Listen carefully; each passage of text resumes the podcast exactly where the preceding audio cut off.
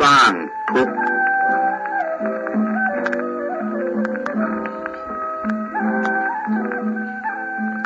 เรื่องนี้ ถึงเหตุการณ์จะเกิดขึ้นก่อนสงครามโลกครั้งที่สองมาแล้วก็ตามข้าพเจ้าก็อดคิดไม่ได้ว่า มันอาจจะเป็นตัวอย่างที่เป็นประโยชน์อันหนึ่งสำหรับอนุชนรุ่นหลัง ในทางที่จะช่วยยับยั้งจิตใจของผู้ที่กำลังประสบเหตุการณ์ ที่คล้ายคลึงกับเรื่องนี้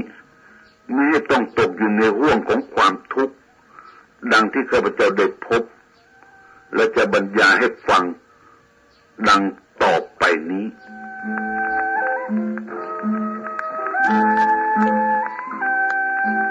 ณวันหนึ่งก่อนสงครามโลกครั้งที่แล้ว ข้าพเจ้าได้บัตรเชิญเชิญรับทานอาหาร ในงานมงคลสมรสของเบ่าวสาว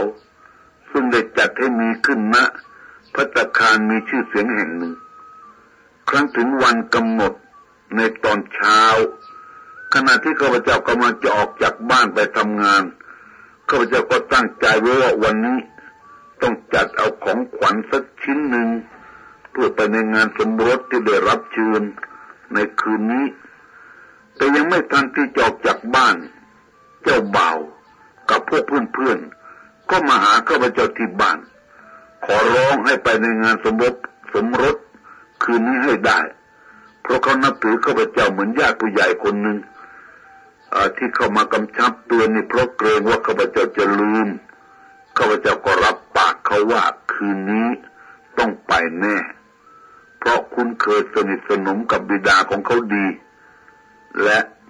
แม่เจ้าบ่าว ก็นับถือ เรียกข้าพเจ้าว่าอาเย็นวันนั้น เย็นวันนั้นข้าพเจ้าตรงไปพัตคาร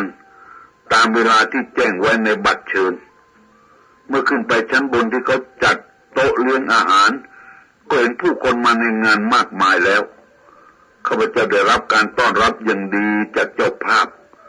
และถูกเชิญให้ไปนั่งที่โต๊ะมุมหนึ่งซึ่งมีผู้ใหญ่นั่งอยู่หลายท่าน จึงร่วมวงสนทนากันข้าพเจ้าสังเกตดูรู้สึกว่าการจัดงานคราวนี้ เป็นงานที่โมโหลานใหญ่โต โต๊ะอาหารพร้อมด้วยสุราต่างประเทศอย่างดี จัดตั้งเรียงรายเตรียมไว้สำหรับบรรดาแขกเป็นจำนวนมาก นอกจากนั้นยังมีดนตรี และเครื่องขยายเสียง นักร้องหญิงชายมีชื่อ ออกมาครวญเพลงด้วยเสียงมันไพเราะ และมีพวกหนุ่มๆสมัครออกมาร้องเพลง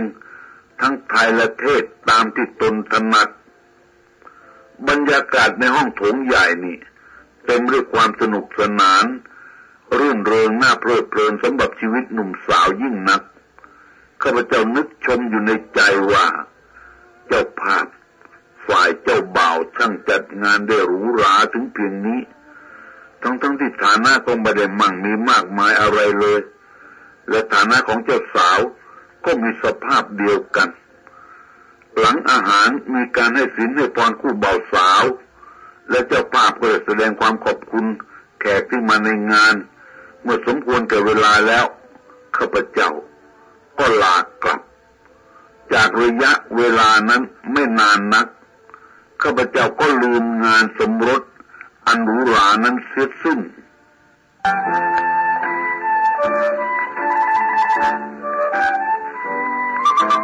นับจากคืนวันนั้น เป็นเวลาประมาณหนึ่งปีกว่าข้าพเจ้าได้ไปรับประทานอาหารกลางวันกับเพื่อนๆที่พัตคารแห่งหนึ่ง เมื่อเข้าไปเป็นผู้ชายผู้หนึ่ง กำลังรับประทานอาหารอยู่กับเพื่อนหลายคน ชายผู้นั้นคือเจ้าบ่าว ที่ข้าพเจ้าได้ไปในงานสมรสของเขาเมื่อปีที่แล้วนั่นเอง รู้สึกว่าเขาดีใจมาก ที่ได้เห็นข้าพเจ้า เขารีบรุกขึ้นจากโต๊ะ ตรงเข้ามาหาและเชื้อเชิญข้าพเจ้าไปร่วมโต๊ะกับเขา แต่ข้าพเจ้าบอกว่าข้าพเจ้ามากับเพื่อนหลายคนพลางชี้ไปที่เพื่อนๆ ที่เดินนำหน้าไปก่อน แล้วก็ถือโอกาสถามว่าเป็นอย่างไรหลานชาย สบายดีหรือ มีลูกกี่คนแล้วล่ะ แทนที่เขาจะตอบด้วยหน้าตายิ้มแย้มแจ่มใสตามตำราของคนหนุ่ม ที่เพิ่งแต่งงานได้เพียงปีกว่า ใบหน้าของเขากลับสลดลง พร้อมกับระบายความในใจออกมาว่า ไม่ไหวหรอกครับคุณอา ผมแย่เลย ภรรยาก็เริ่มตั้งท้องหนี้สินเมื่อครั้งแต่งงานก็ยังใช้ไม่หมด การงานก็ไม่เดิน เงินก็ยิ่งหายยากเต็มที ถ้ามีลูกก็ต้องเพิ่มค่าใช้จ่ายขึ้น ผมกลุ้มใจจริง ๆ อยากจะตายพ้นทุกข์พ้นร้อนไปสักที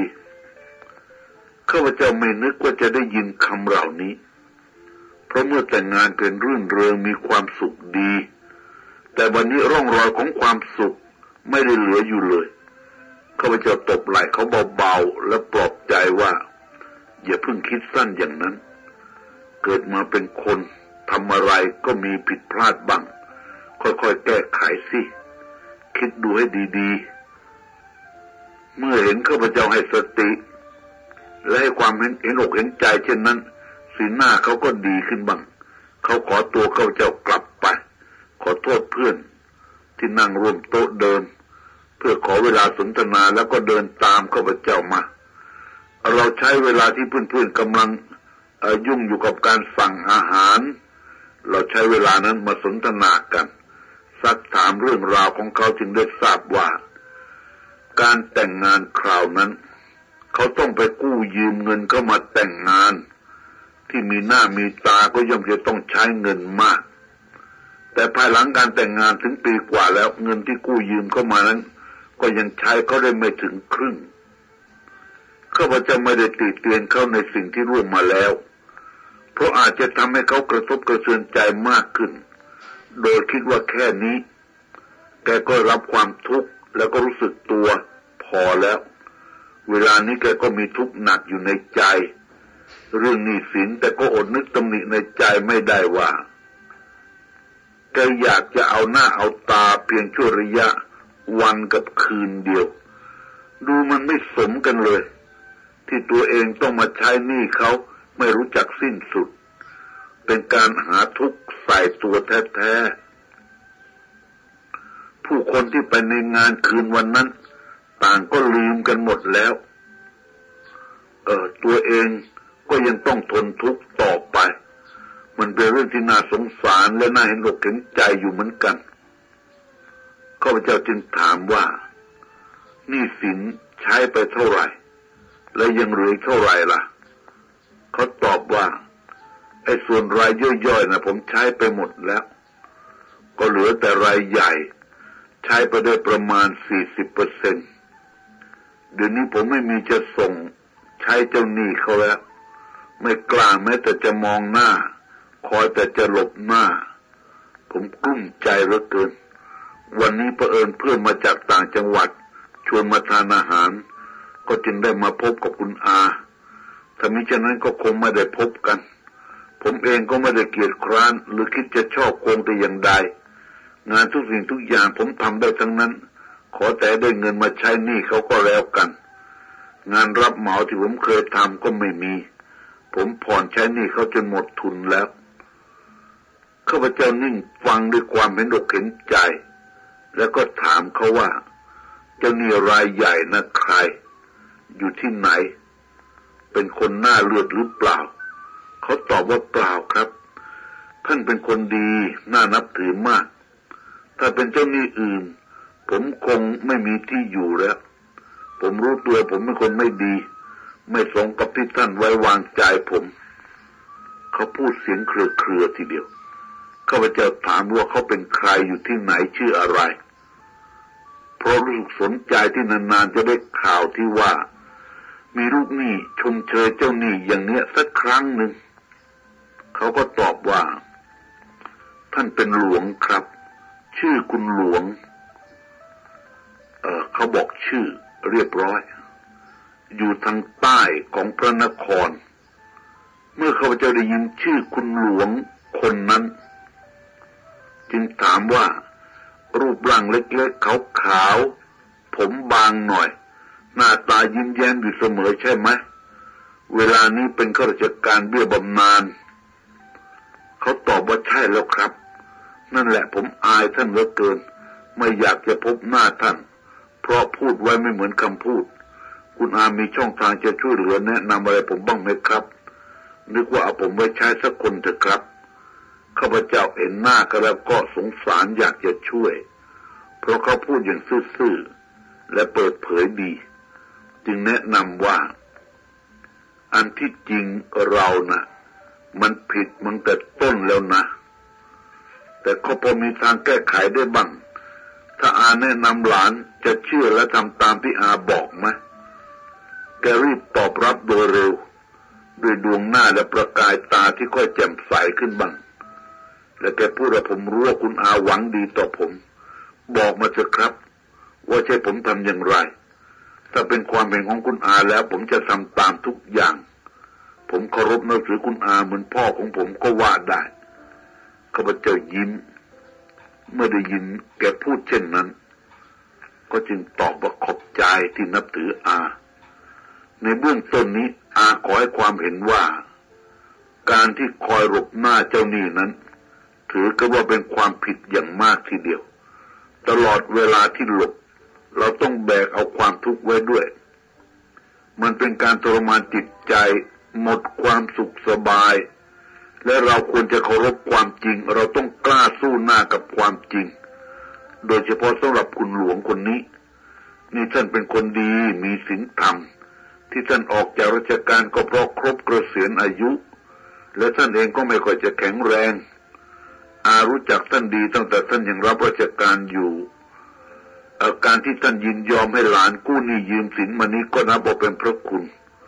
แม้ทรัพย์นั้นจะถูกใช้ไปในทางที่ผิดหรือถูกก็ตาม เราก็ยังคงเป็นหนี้บุญคุณท่านอยู่เสมอ ฉะนั้นเราจึงควรจะมีความกตัญญูต่อท่านโดยไปหาท่านที่บ้าน เราความจริงให้ท่านฟัง มีหรือไม่มีก็ต้องไปบอก แล้วก็ขอความเห็นใจจากท่าน คนเราเมื่อได้พูดจากัน ก็คงจะเห็นใจกันบ้างไม่มากก็น้อย ถ้ามีก็ค่อยๆผ่อนใช้ไปบ้าง ถ้าไม่มีก็ผลัดผ่อนกันไปก่อน แต่ต้องไปมาหาสู่อยู่เสมอ อย่าหลบหน้า มีอะไรที่จะช่วยท่านได้ ยอมรับใช้หรือเอาแรงงานเข้าช่วยไปก่อน ที่อาพูดมาเนี้ยถ้าพอทำได้ ก็เริ่มทำเสียเลยทันที ข้าพเจ้าได้ย้ำถามเขาหลายหน เขานั่งคิดอยู่สักครู่หนึ่งก็ตอบว่า ความคิดของคุณอานี่ก็แปลกดีเหมือนกัน ที่แรกผมคิดว่าจะหลบหน้าท่านจนกว่าจะหาเงินมาใช้ได้ครบ แต่ถ้าทำอย่างนั้นใจมันก็ไม่มีความสุขไม่มีความสบายจริง ๆ อย่างคุณอาว่า ผมจะทำตามที่คุณอาแนะน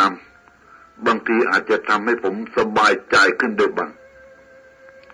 พอดี บ่อย ยกอาหารที่เพื่อนๆข้าพเจ้าสั่งไว้มาตั้งบนโต๊ะ เขาจึงถือโอกาส ขอตัวกลับไปนั่งที่โต๊ะเดิมของเขา และต่อจากวันนั้นข้าพเจ้าก็ไม่ได้พบกับเขาอีกเลย เป็นแรมปี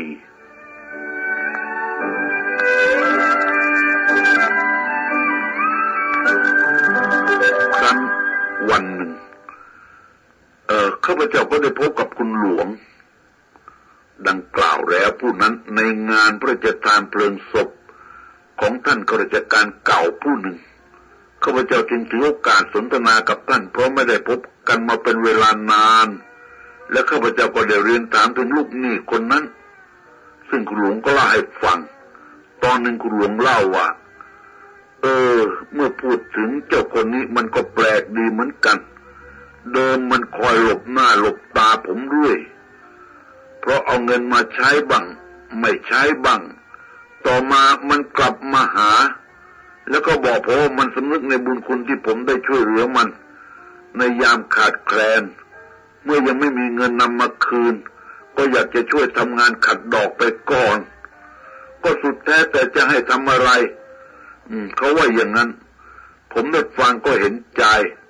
เพราะเคยเห็นลูกหนี้เมื่อไม่มีเงินมาใช้หนี้ก็คอยมีแต่หลบหน้าเจ้าหนี้กันทั้งนั้น ครั้นพบก็ปลัดผ่อนเมื่อนั้นเมื่อนี้แต่ในคนนี้มันแปลก มันแปลกดี จากวันนั้นมันก็ไปบ้านผมเสมอ ว่างเวลาไหนเป็นมา บางทีก็พาเมียมาด้วย เมียเขาก็ช่วยเมียผมทำงานบ้าน เมียผมก็สงสารเอ็นดูจนเมียเขาท้องแก่ แต่ก็ยังอุตส่าห์มารับใช้ เมียผมเกิดสงสารขึ้นมาเลยเป็นธุระช่วยฝากท้อง เป็นธุระในการคลอดบุตรทุกอย่าง นี่แหละนะคนเรา เมื่อเขามีมิตรจิตเราก็ต้องมีมิตรใจตอบ จริงไหมคุณข้าพเจ้าได้ยินเช่นนั้นก็พลอยยินดีไปด้วย รีบถามว่า แล้วนี่สิ่งที่ยังค้างอยู่นั่นแหละครับ ใช้หมดหรือยัง คุณหลวงหัวเราะอย่างใจดี แล้วก็ตอบเออยังหรอกคุณ แต่ก็เหลือไม่เท่าไรหรอก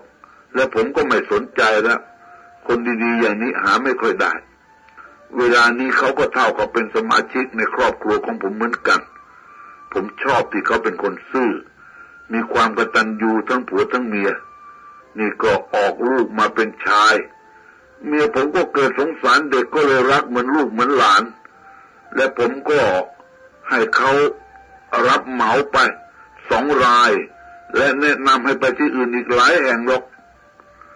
ข้าพเจ้ารู้สึกตื่นเต้นยินดีมาก ที่ได้ทราบว่าคำแนะนำของข้าพเจ้า ได้ผลเกินความคาดหมาย ข้าพเจ้าจึงพูดกับคุณหลวงว่า เป็นเคราะห์ดีของลูกหนี้ที่ได้เจ้าหนี้ใจบุญอย่างคุณหลวง เพราะเจ้าหนี้ส่วนมากไม่ค่อยเห็นใจลูกหนี้ และลูกหนี้ก็ไม่เข้าใจเจ้าหนี้ ก็เลยทำให้เข้าใจกันไม่ได้ ผมคิดว่านี่เป็นหนึ่งในพันด้วยซ้ำไปที่เข้าใจกันได้เช่นนี้ คุณหลวงยิ้มและพูดว่า มันประกอบกันคุณ ฝ่ายใดจะดีฝ่ายเดียวน่ะไม่ได้ เพราะตบมือข้างเดียวมันไม่ดัง มันต้องดีด้วยกันทั้งสองฝ่ายจริงไหมคุณ ผมมาคิดดู เราก็อายุป่านนี้แล้ว จะอยู่ไปกี่วัน จะทำหน้าเลือดขูดรีดไป มันก็เป็นบาปเป็นกรรมติดตัวไปเปล่าๆคิดช่วยให้คนขัดสน ให้เขาได้พึ่ง ก็เป็นกุศลเหมือนกัน เมื่อเราสนทนากันถึงแค่นี้ก็พอ ได้ยินเสียงพินพาดประโคมขึ้น พวกแขกทั้งหมด ก็พากันยืนขึ้นแสดงความเคารพศพแล้วก็เดินเข้าแถวกัน ขึ้นไปวางดอกไม้จันทร์ซึ่งเป็นพิธีการเผาศพขั้นต้น แล้วก็แยกย้ายกันกลับบ้าน ต่อจากงานพระราชทานเพลิงศพนั้นมาได้ประมาณเจ็ดแปดเดือน ก็ถึงเทศกาลขึ้นปีใหม่ วันนั้นข้าพเจ้าอยู่บ้านในตอนเช้า เห็นรถยนต์คันหนึ่งเล่นเข้ามาในบ้าน และชายคนหนึ่งซึ่งข้าพเจ้าจำได้ว่าคือ เจ้าบ่าวคนที่ข้าพเจ้าแนะนำเขาไปนั่นเองเขาลงจากรถพร้อมด้วยถาด ซึ่งมีของเต็มอยู่ในมือข้าพเจ้าเชิญให้เขาเข้าไปในห้องรับแขกเมื่อนั่งลงแล้วเขาก็ทำความเคารพข้าพเจ้า และเขาพูดว่า ผมมากราบขอบพระคุณคุณอาครับข้าพเจ้าจึงถามว่ามาขอบคุณเรื่องอะไรกันล่ะฮะทำไมต้องเอาของมาให้มากมายอย่างนี้ เขาตอบทันทีว่าผมถือโอกาส มาส่งความสุขปีใหม่ด้วยครับภรรยาและบุตรก็ตั้งใจจะมากราบคุณอาด้วยเหมือนกันเอาเผอิญวันนี้ที่บ้านคุณหลวง มีงานรุ่นเรืองรอบเด็กๆภรรยาผมจึงต้องไปช่วยทางนู้น และคิดว่าวันหนึ่งคงได้มากราบคุณอาข้าพเจ้าได้ฟังแล้ว ก็ตื้นตันในความกตัญญูของเขาเป็นอย่างยิ่ง จึงตอบว่า อืม ขอบใจ ไม่ต้องให้ลำบากหรอก เออ การงานเป็นอย่างไร ดีขึ้นบ้างไหมเขาตอบว่านี่สิครับ ที่ตายผมต้องมากราบขอบพระคุณคุณอา ที่ได้ให้คำแนะนำเพราะตั้งแต่ผมปฏิบัติตามแล้วก็สบายใจขึ้นมาก เพราะคุณหลวงและคุณนาย เป็นคนใจดีมาก ใจคออบอ้อมอารีเหมือนที่คุณอาพูด คุณหลวงได้ช่วยเหลือให้ผมได้งานทำสองแห่ง เป็นงานรับเหมา ซ้ำยังออกทุนให้ก่อนด้วย พองานเสร็จ ผมก็มีเงินใช้หนี้จนหมดสิ้นเรียบร้อย เวลานี้ผมหมดความกังวลแล้ว สบายใจ ผมนึกถึงคุณอาเสมอ ตั้งใจจะมาหลายครั้งแล้ว แต่ไม่มีเวลาว่างเลย พอดีวันนี้ขึ้นปีใหม่งานหยุดด้วย จึงได้โอกาส ข้าพเจ้าก็พูดว่าความจริง อาก็ไม่ได้ช่วยอะไรมากนะ เพียงแต่แนะนำบ้างเท่านั้น ความดีนั้น อยู่ที่ผู้ปฏิบัติ ไม่ใช่อยู่ที่ผู้แนะนำนะ หลานปฏิบัติได้ดี เป็นผลเกินกว่าที่อาได้คิดไว้ซะอีก นี่แหละหลาน คนเราเกิดมาไม่ว่าใคร ก็ย่อมจะมีการผิดพลาด รู้เท่าไม่ถึงการไม่น้อยกว่าครั้งหนึ่งละในชีวิตเนี่ย แต่ก็ยังไม่ควรจะหมดอะไรในชีวิตนะเราต้องอดทนต่อสู้กับเหตุการณ์ที่เกิดขึ้นในชีวิต ขอให้ถือมันเป็นเพียงความทุกข์ที่เกิดขึ้นมาบดบัง ให้ปัญญาหายไปชั่วคราว ถ้าได้ตั้งใจปัดเป่าความทุกข์ไปไว้สักทางหนึ่ง แล้วใช้ปัญญานั่นแหละ แก้ปัญหาอยู่เสมอ ก็จะพบทางออกที่งดงาม ดังเรื่องของหลานนี้นี่แหละ เออ จากทอเลียนพิบูลสวัสดี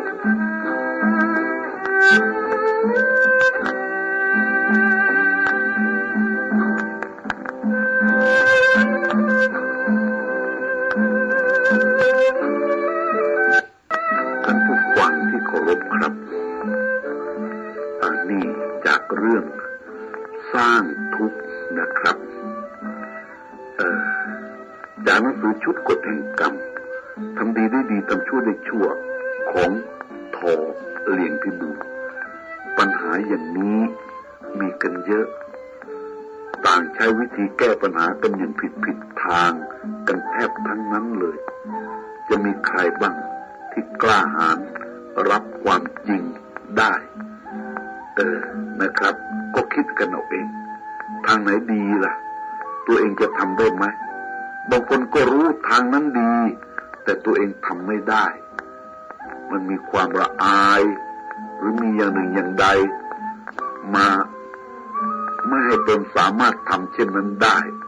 พิจารณาให้ดี ใช้ปัญญาแท้จริงของตนเองเถอะนะครับ สวัสดี